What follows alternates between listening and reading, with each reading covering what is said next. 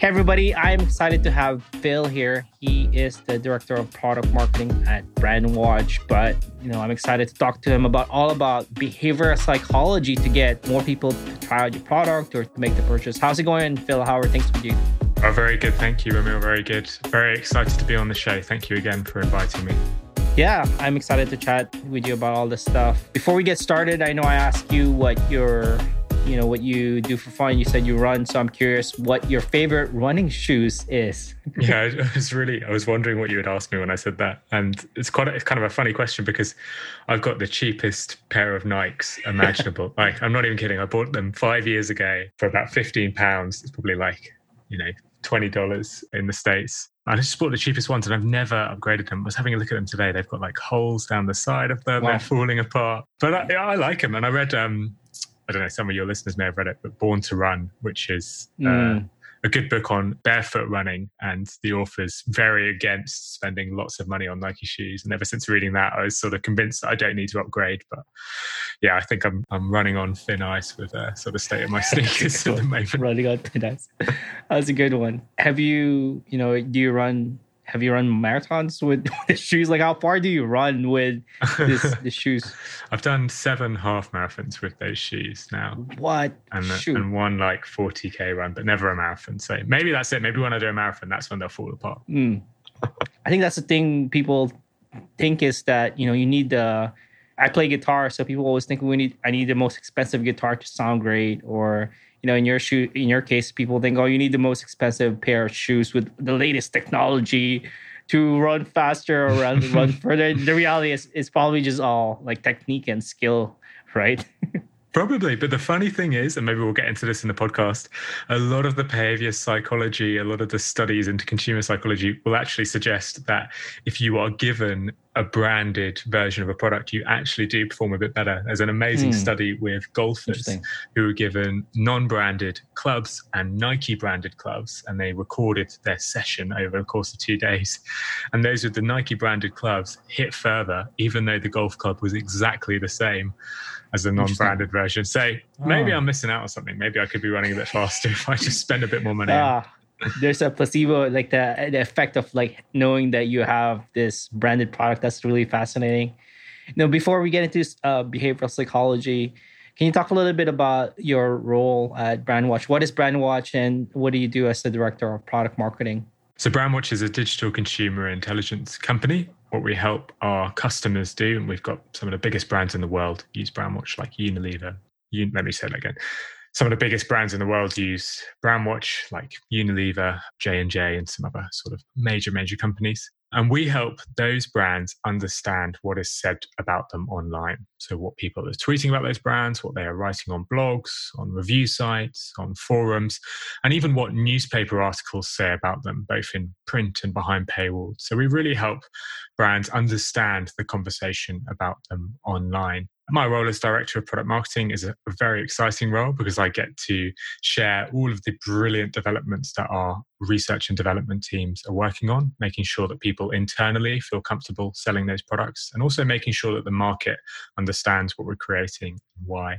In terms of how I fell into the role, well, I went to study at university in a city called Brighton in the UK. And I was just fortunate enough that there was a sort of small startup that town in that city called Brandwatch that were just hiring people straight out of uni. And I joined six or seven years ago now. I've been with the company ever since. Started in a fairly junior marketing position, but really fell in love with the product and would use it in all my spare time to just learn more things about the conversations happening online. And it sort of was natural for me to transition into a product marketing role, seeing as I had such a intense love for that product. And yeah, that's where I've ended up now in product marketing at Brandwatch.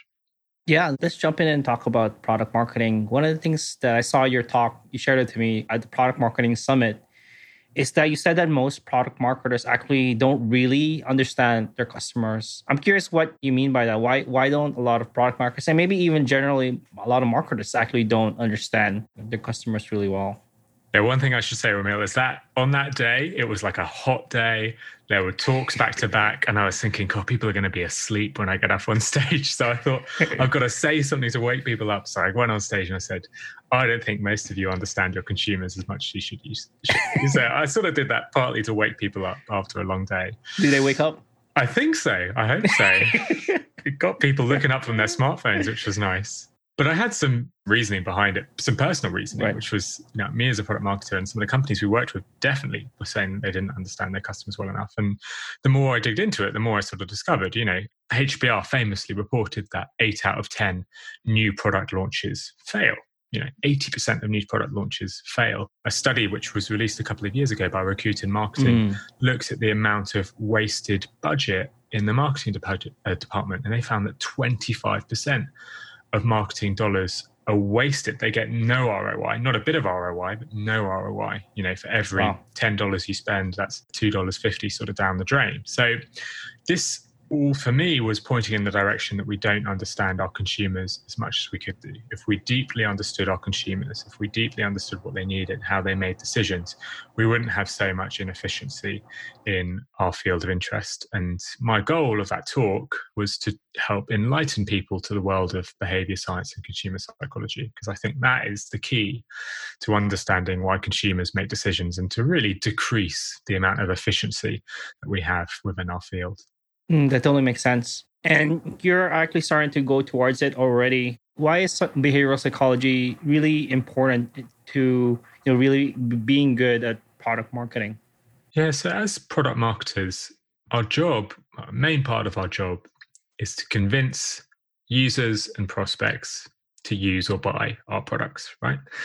That's the most important part. Is how can we message and position and build a go-to-market that encourages more people to use or buy products. We are in the industry, we're in the role of convincing consumers to do something, of convincing consumers to make a certain decision.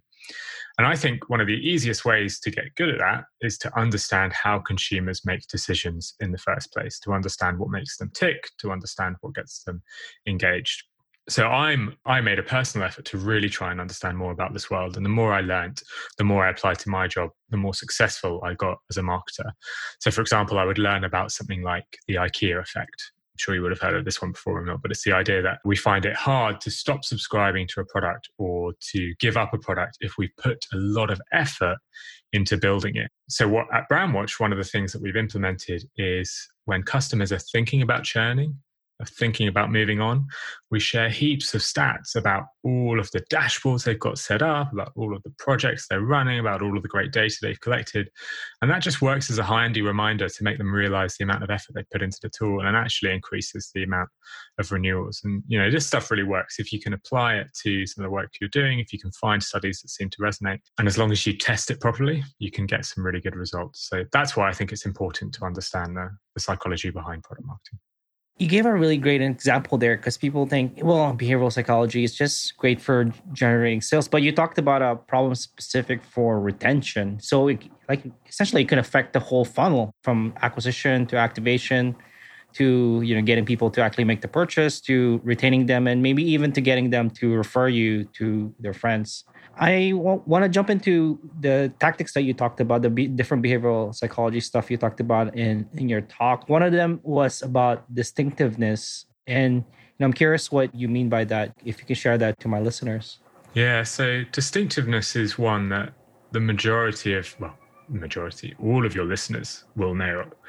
We remember things that are unique if you're trying to hmm. remember people you went to school with and one of the kids at school had a mohawk you're never going to forget that person because they're unique they stand out and we intuitively know this as humans that distinctiveness is great for recall and memory this was first discovered not recently way back in 1933 by someone called mm. hedwig von Restorff she had a very distinctive name interestingly enough and she gave participants long lists of letters to remember so a b c d w f that sort of stuff stuff.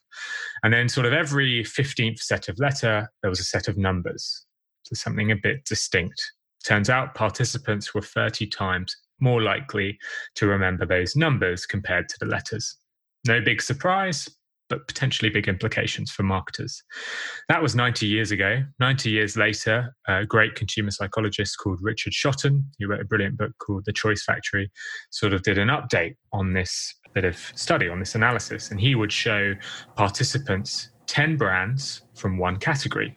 Let's say it's the automotive category. So you see Ford, you see Chrysler, you see Land Rover, you see all these different brands. And within those list of brands, he put a brand from a different category one that you know would stand out. So from the fast food industry, he would chuck Burger King in there, for example. And turns out uh, participants are four times more likely to remember the distinctive brand, the one that stood out, mm. the hmm. Burger King in that example. And so what I find really interesting about distinctiveness is that there's, you know, clear reasoning, clear science which shows that it works. And yet if you look at the majority of companies, they don't seem to be applying this effect if we look at football sponsorship at the UK, for example, so the actual sponsors who advertise on the shirts of Premier League football clubs, uh, EPL soccer clubs, they're all gambling firms pretty much. At least 50% of them are gambling firms. In the league below, it's 90%, it's even more. The majority of the cup competitions are sponsored by beverage brands. Even if you look at things like SaaS websites, they all have really similar right. cartoon designs. My favorite one of all time is if you ever look at a watch advert, look at where the clock is facing on the watch advert. It's right. always at 10 minutes past 10. We've got this sort of complete I don't know, desire, need, whatever it is, to copy mm. our competitors and be consistent with what our competitors are doing, we find it safe and less risky. And actually, it goes against the science. If these brands made an effort to stand out, to advertise mm. somewhere where their competitors weren't, to create a SaaS website that was actually quite unique, they could potentially increase their recall and uh, potentially increase their distinctiveness as well, which will hopefully get more people to remember them and engage with them. So that's one of the reasons why I think distinctiveness is such an interesting and, and powerful nudge. That totally makes sense. You you you mentioned the SaaS website. I had a chat with a few copywriters. How yeah, you're right. They all they're all looking the same. Part of the problem, I think, is this concept called like herd mentality, where I heard a story once where Four Seasons came out once where they're like, oh, our bed sheets are, you know, a thousand tread count or whatever that is. And then they heavily advertised that. And all of a sudden, Hilton and, and other hotel companies started doing the same thing because their competitors doing it. If the competitors doing it, they must be doing something right. So let's just copy them. What would be your advice to get away from that herd mentality, especially if you know your brand, your competitors are, are doing something that is new?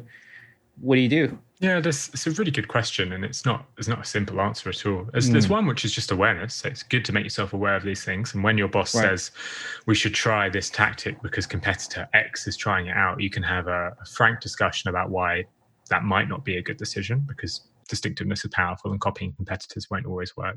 And you can sort of educate yourself as well. So, you know, if you look at some of the, the science and the studies behind this, there are heaps and heaps of examples of where being distinct really does work. You know, a great one that I love is anti smoking ads in the UK. For 10, 20 years, anti smoking ads had the exact same message. They talked about the amount, the likelihood you were to die if you smoked, the likelihood you were to get lung cancer, the amount you would harm other people around you, it was classic rational messaging. It's the messaging that pretty much all of us in SaaS and B2B use, right? What are the sort of features, functionality, benefits of your product? What's the rational reason you should buy? What's the rational reason you shouldn't smoke? They did that for years and they found that recall was just lessening and engagement was lessening and people weren't even taking in these ads anymore because they were becoming so undistinct. And richard chataway gives this example in his book the behavior business and he talks about the ad that he helped create which really stood out which was really distinct. It was a cigarette with sort of line cut down through the middle so you could sort of see within the cigarette. And instead of there being tar and tobacco there was a, a really quite visceral, ugly looking fatty artery. and it sort of really stood out and, and it looked quite fleshy and, you know, really quite disgusting. And the message underneath was saying, you know, this is what happens to your arteries if you smoke. They get clogged up and they look sort of horrible. And this was a really visceral campaign and it really stood out compared to the traditional messages you were seeing, rather than just saying to people, oh, you know, you're likely to die if you get as you smoke.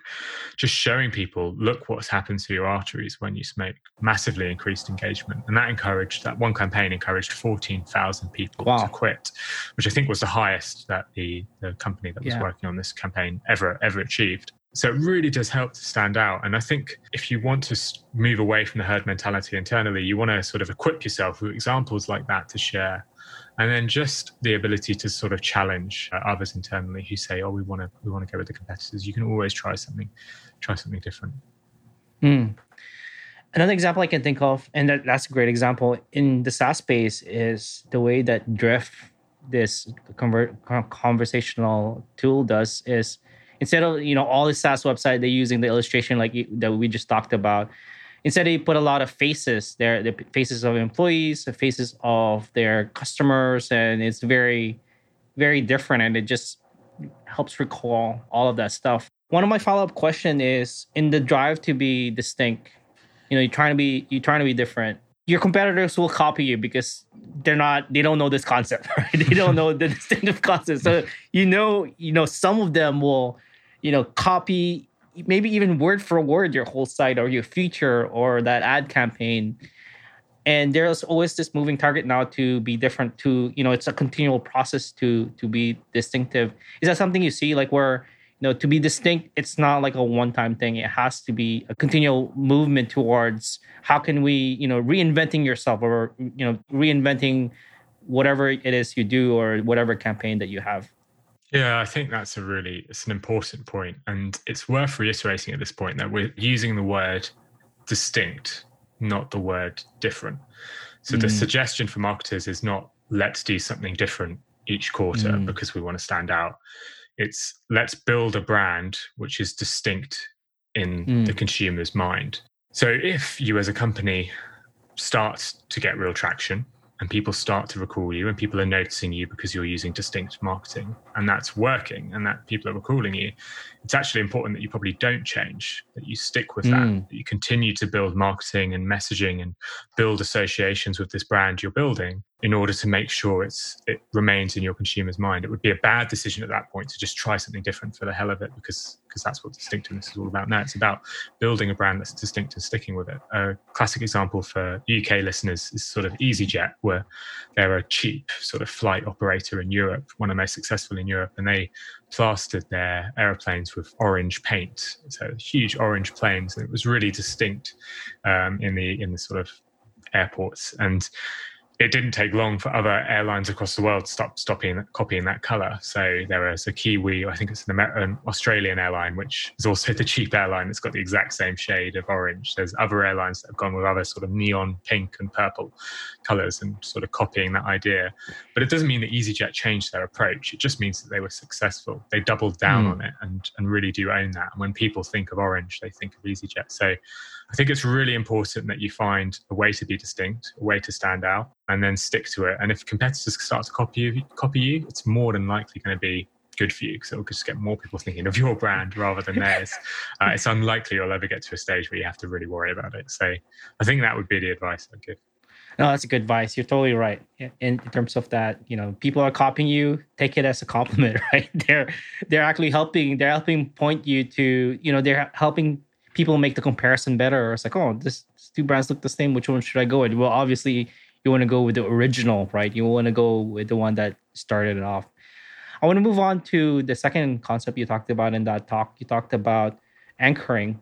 Can you explain a little bit about what anchoring is and uh, provide a few examples of what anchoring is all about? Absolutely. And anchoring is probably another one that, that, the majority of your listeners will have heard of. Um, so, anchoring is the idea that we are anchored, we are influenced by the initial piece of information that we see. Now, that could be the initial mm. piece, of information we see from a brand who we're considering to buy, or from a person that we meet, um, or whatever it might be. And there's a great study from Daniel Kahneman, who wrote Thinking Fast and Slow. Um, and his study sort of revealed the sort of power of anchoring. So he would ask students to spin a wheel. So imagine a ginormous wheel with 100 different numbers on it. And you would spin that wheel, and you would obviously land on a random number, let's say 10 or 82 55, whatever it might be. Daniel would then ask the students a really difficult question. So, a question that they wouldn't know the answer to. for example, how many African countries are in the UN? It's a tough question to answer unless you really knew. And what was really interesting is the guesses from the students were heavily anchored by the initial piece of information they saw, the, you know, mm. where they mm. landed on the wheel. So if you had got a low number on the wheel, let's say four or five, you were very likely to make a low guess of around four or five uh, African countries. If you got a high number on the wheel, say 80, 90, you were likely to make a high guess. Some people guessed more countries than actually there are in Africa. You know, some people guess around 20 or 30.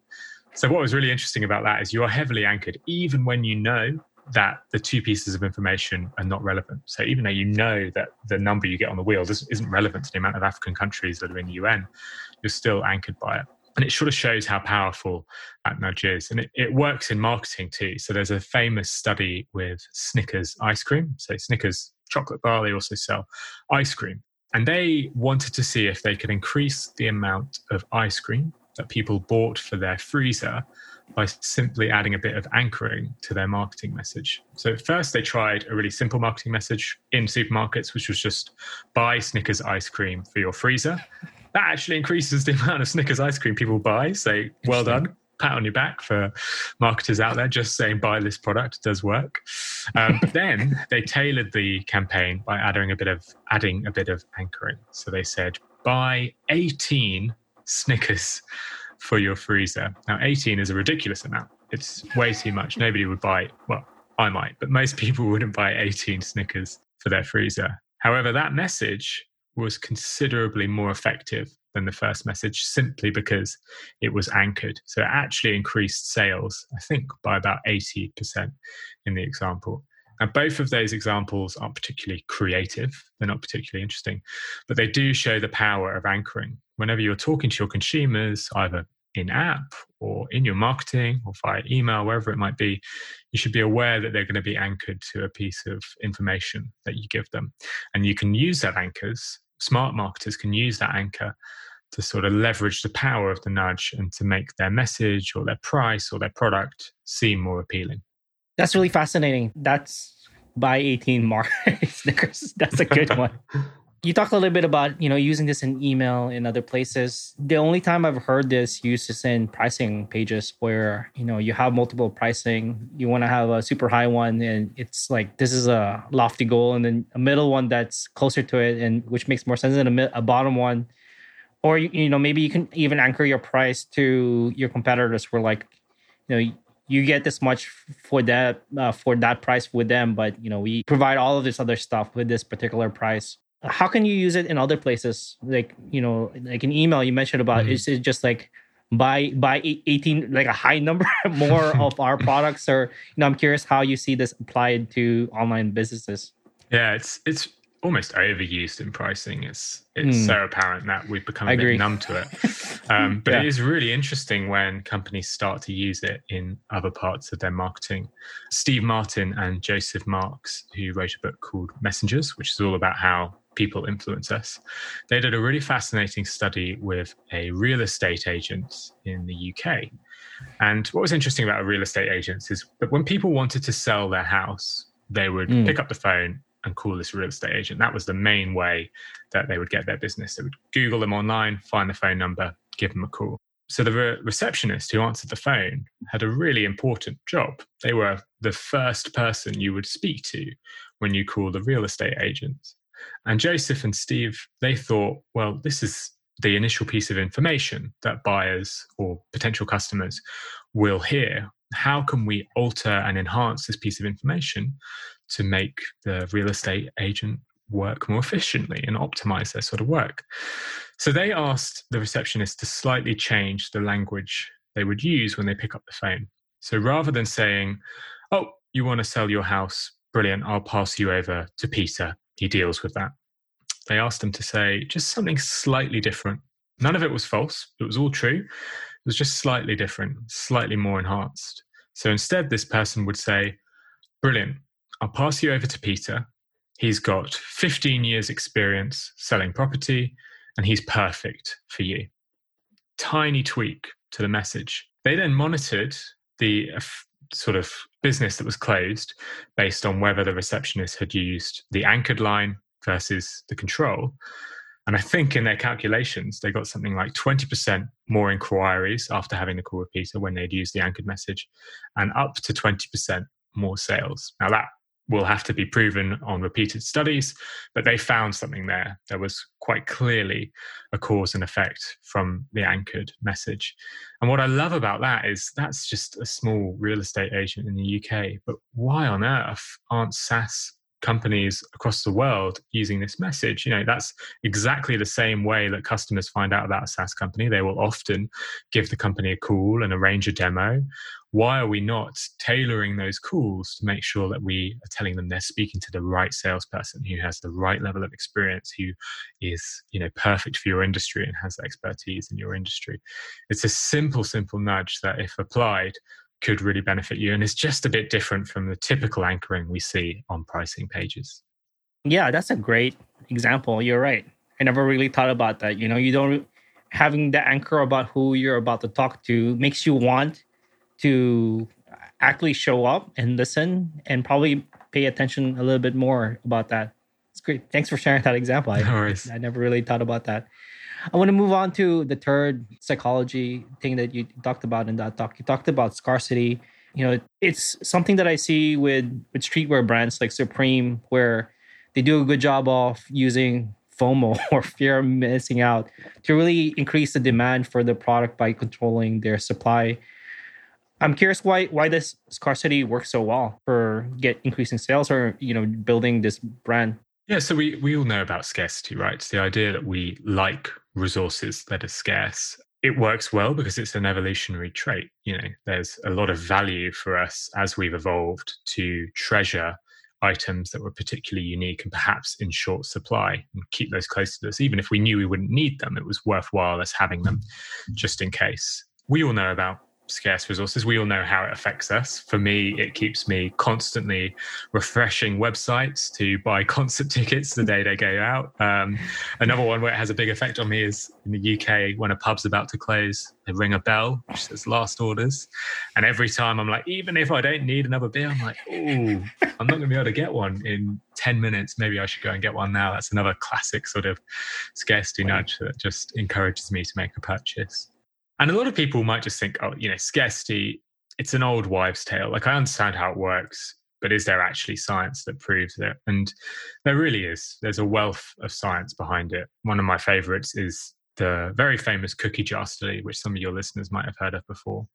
But participants, I think in a study where they would go into a cafe, were shown a, well, maybe they didn't go into a cafe, I think it was in a lab. But anyway, they were shown a jar of cookies and in the first scenario, the jar had, let's say, half a dozen or two dozen, 22 cookies in. It was filled with cookies. Participants were asked to take a cookie, to eat it, to say how much would you pay for that and how, how much did you enjoy it.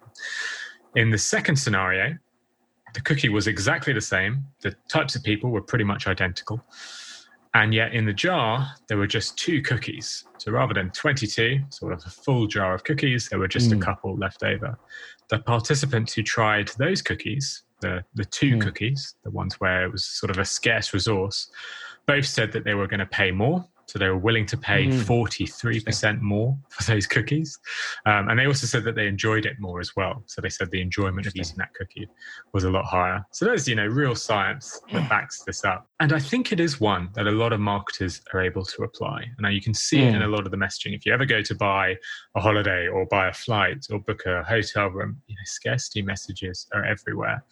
But what I would say to marketers who perhaps don't use these messages as much, perhaps doing B2B SaaS sales or you're a marketing consultant and you wouldn't really use that type of messaging, my suggestion would be to at least try it out. There's an amazing mm. study, again cited in the Behavior Business book that I shared earlier, which was hosted and run by KFC. And KFC in Australia had a really interesting proposition that they were selling to their customers. They were selling chips for a dollar chips for a dollar. Mm. Go to the Aussie wow. stores and you can buy chips for a dollar. Not particularly great, but it was a cool offer. And they wanted to see what type of message would be most successful at convincing people to go and buy chips for a dollar. And they used Facebook ads to test out the messages. Now, they didn't test two messages, which is what you and I would do. I mean, they didn't test four messages, which is what, you know, a pretty in depth conversion rate marketer would do they tested 90 different messages. They had 90 different types of nudges, 90 different right. behavior psychology approaches they were trialing out. Really right. creative approach, really basic approaches. Just wanted to learn what type of message appealed the most. And the incredible thing was the message that appealed the most was a really basic scarcity message. So the message hmm. was chips for $1, limited to four per customer. There was no reason why they had to limit it. In fact, you would almost say conventional marketing wisdom would say, do not limit the amount you can buy because we want right. people to buy more. But that line of messaging, that scarcity based message, was by far the best in terms of the Facebook stats that it created. It beat 90 other approaches, even mm. some hmm. really creative approaches. And that would be my push to your listeners. It's really worth trialing it out. If KFC had trialed 90 different messages and found that one works, it's really worth your marketers, marketers listening to this show, to find a way to trial out some form of scarcity message in the comms and the content that they create. That totally makes sense. That's a great example limited for quantities. I, I want to talk about application for it. How can marketers use this? One of the things that comes to mind could be just saying that you have limited slots for, you know, that demo that you're that you're talking about, or you know, what what are your thoughts on examples for you know maybe SaaS marketers or non e-commerce marketers to use scarcity in their content or their marketing? Yes, I mean, it's always dependent on the role in the industry and the mm. person you're talking to. And you know i would encourage them to just answer a few questions ask yourself a few questions about your brand and have a think about how you could apply it. Your application will be much better than sort of what you and i can say Romil but what's worth always thinking about with scarcity is that you know there are a number of different ways you can apply it and you can always take inspiration from other industries as well the core thing is to make your product or service seem scarce so what mm. can you hmm. put in your messaging to achieve that you know if you're creating an event you should definitely have a timer on early bird tickets. You should definitely have a timer right. on when tickets run out. You should definitely put limits on the amount of tickets that people can buy. That's for events, but you should do the same for webinars if you're a SaaS business. If you run a SaaS company, you should limit the amount of people who can get access to your beta. For example, Hotjar did a great beta test, oh, sorry, created a fantastic beta group, which was limiting the amount of people who could sign up. They really used scarcity to encourage people to get in the door and to become part of it. They showed how long their waiting list was and all of that sort of stuff. And that encouraged more and more people to sign up. And a lot of people mm. then converted to customers because of that that's in beta groups in terms of sort of content you create. You can put some sort of limits on the amount of content that people can read for free without being able to fill in their details. You can just use messaging in your sort of email that just suggests that your product is a particularly scarce resource that you know only the best companies in the world leverage this type of product so it is always difficult to think of applications because you know we don't always know the exact way they're thinking about it. But if i was a marketer in a different company i'd be asking myself the same questions. How can i make this product or service seem more scarce? What can i do to my messaging to add a bit of scarcity? How can i test that versus the control to see if it actually makes a difference? And also who else in my organization can I talk to you about this? Perhaps this will really help my salespeople. Perhaps mm. this will really help my customer success managers. Perhaps it will really help my support team deal with some of their support logs. That's how I would try and apply it within other companies. That totally makes sense. Yeah, you're right. It really does depend on the context, but having that conversation is so valuable. I want to start wrapping up and ask you this question I love if you had one or two pieces of advice to marketers and it could be about behavioral psychology or it could even be a career a career advice or a life advice or you know this is the best time to buy to buy beer at the bar. But you know what what would be your one or two pieces of advice to marketers? It's a great question. I think for me a really important one that I started thinking about a lot before I created my podcast was the amount I relied on gut instinct. So, as a marketer, you have a really important role. Every decision you make will have an output on, you know, how many people buy your product, how many people retain your product. And I found it really interesting that the majority of the decisions we would make as marketers within our team, they weren't based on data, they weren't based on science or studies, they were just based on hunches things that we thought would work. And yes, we occasionally tested these things to see if they did work and would report back on them, but it was tough for us to gain a common understanding, a common wisdom behind what marketing works. And what's interesting is if you look at fields where you know they have a very high level of effectiveness and efficiency medicine doctors for example they base right. none of their decisions on gut instincts they based all of mm. their decisions on science forbes did a really fascinating study which asked marketers about the biggest decisions they were making so should we spend £100,000 on this influencer? Should we go ahead with this campaign? And they found that even those big decisions, the majority of them, so over 50%, were based on gut instinct, not data, not science. So, one of my first pieces of advice would be to just notice the decisions you make within marketing, to notice the team uh, decisions your team makes as well, and see how many of them are based on gut instinct and hunches. And try, if you can, to encourage more people to leverage some sort of studies, some science, some data before making those decisions, because that will allow you to to really improve. And then I guess the second piece of advice, which goes hand in hand in with that, is that once you're starting to base decisions on more than just your hunch, you should start to test these decisions as well. So you'll know this from Mill, but it's so important to when you're trialing out a new piece of messaging, when you're trialing out a new idea, to compare it to the control to see if it has an effect because something that works brilliantly for Snickers ice cream might fail massively for you. You'll only know once you try. But once you have some science to trial things out on, and once you have the ability to test, you'll really start to level up as a marketer and you'll move beyond just blindly reinventing the wheel quarter on quarter and actually start to grow and develop your understanding of, of what really works.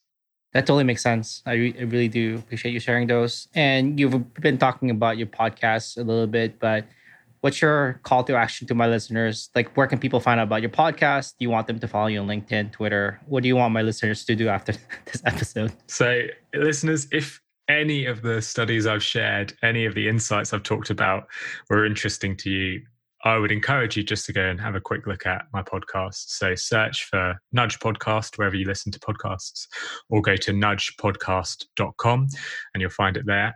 Every two weeks, I interview an expert from the world of behavior science. Now, that could be a researcher, it could be a marketing pioneer, it could be a CEO of a company, whatever it might be. And I ask them about how they've leveraged behavior science in their marketing. The podcast is 20 minutes, really easy to listen to, and you'll go away with a bunch of ideas and trips, t- tips and tactics to try out in your own marketing team. So you can go and do that. And then if you're interested in sort of following me and keeping up with me, I'm Phil Agnew at LinkedIn or P underscore Agnew at Twitter. So you can follow me there as well. well thanks so much for your time, Phil. I really do appreciate it. Thanks, Ramil. Thanks for having me on.